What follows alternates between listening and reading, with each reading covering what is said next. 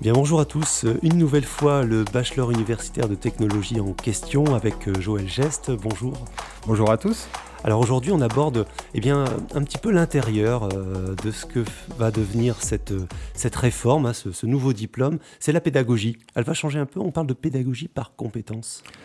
Oui tout à fait, donc euh, ça va changer, oui et non, parce qu'en fait, aujourd'hui, euh, tous nos diplômes, que ce soit des DUT ou des licences professionnelles, sont déjà enregistrés. Donc, euh, ce qu'on appelle le répertoire national des certifications euh, professionnelles et font tout l'objet de fiches RNCP. Hein, donc ce RNCP, pour nos auditeurs, c'est donc le répertoire national des certifications professionnelles, hein, où euh, sont des fiches où sont déclinées donc euh, toutes les compétences acquises dans nos formations.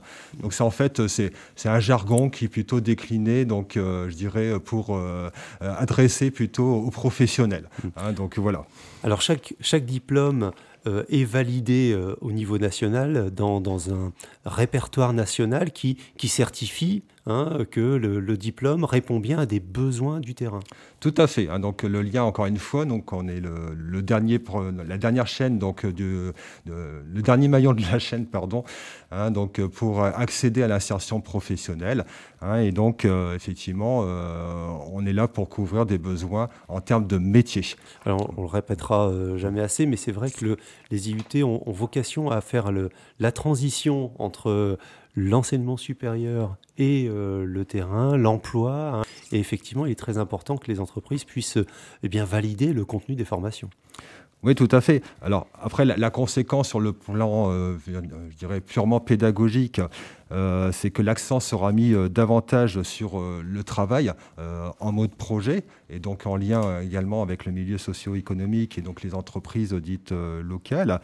Hein. et donc l'avantage du, du, travail en mode projet, c'est que on va faire appel systématiquement à toutes ces fameuses compétences et de travailler un petit peu différemment euh, plutôt que de travailler, je dirais plutôt euh, en série. Hein. Généralement, voilà, on a un projet en électronique, on a un projet en automatisme, mais euh, lorsqu'on travaille sur le terrain, eh bien, on est sur une machine et effectivement, donc il faut faire appel à plusieurs compétences, mais cette fois-ci non pas en série, mais en parallèle. Mmh. Donc, on va travailler davantage de cette manière-là.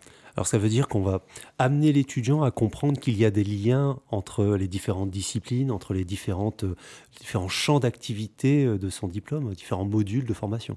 Tout à fait, exactement. Et donc euh, tout au long de ces trois années-là, donc il y aura un renforcement donc des différentes mises en situation professionnelle avec les travaux pratiques, les projets tutorés.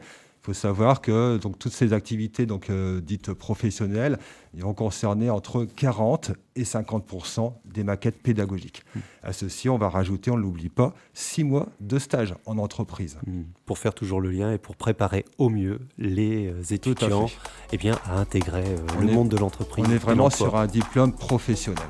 Très bien. Merci Monsieur Geste et à très bientôt pour une nouvelle émission. Merci.